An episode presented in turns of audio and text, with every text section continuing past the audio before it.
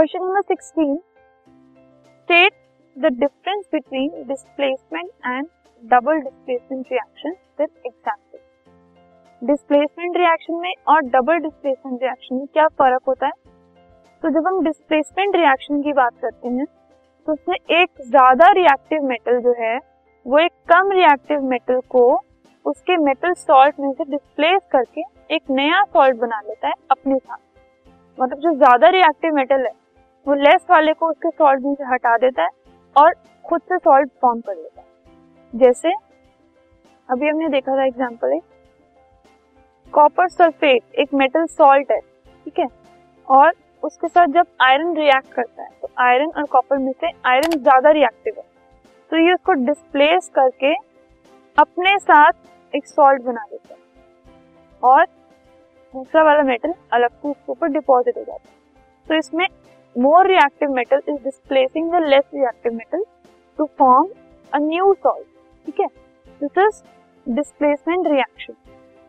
But double displacement reaction के case में कुछ डिस्प्लेसिंग नहीं होती बट एक्सचेंज होता है आयंस का जो कि दो रिएक्टेंट्स के बीच में होता है, ठीक है।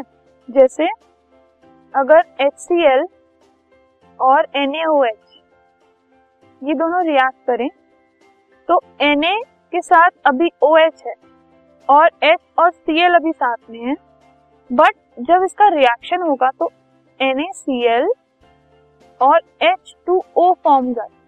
जो Na है वो Cl के साथ आ गया, एक एक्सचेंज ये हुआ, और H जो है वो OH के साथ आ गया तो H2O बन गया। तो this is the exchange of ions taking place, ठीक है।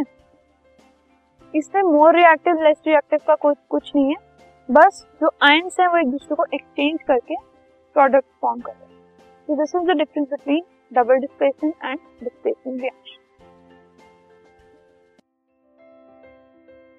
This podcast is brought you by Hubhopper and Shiksha अभियान।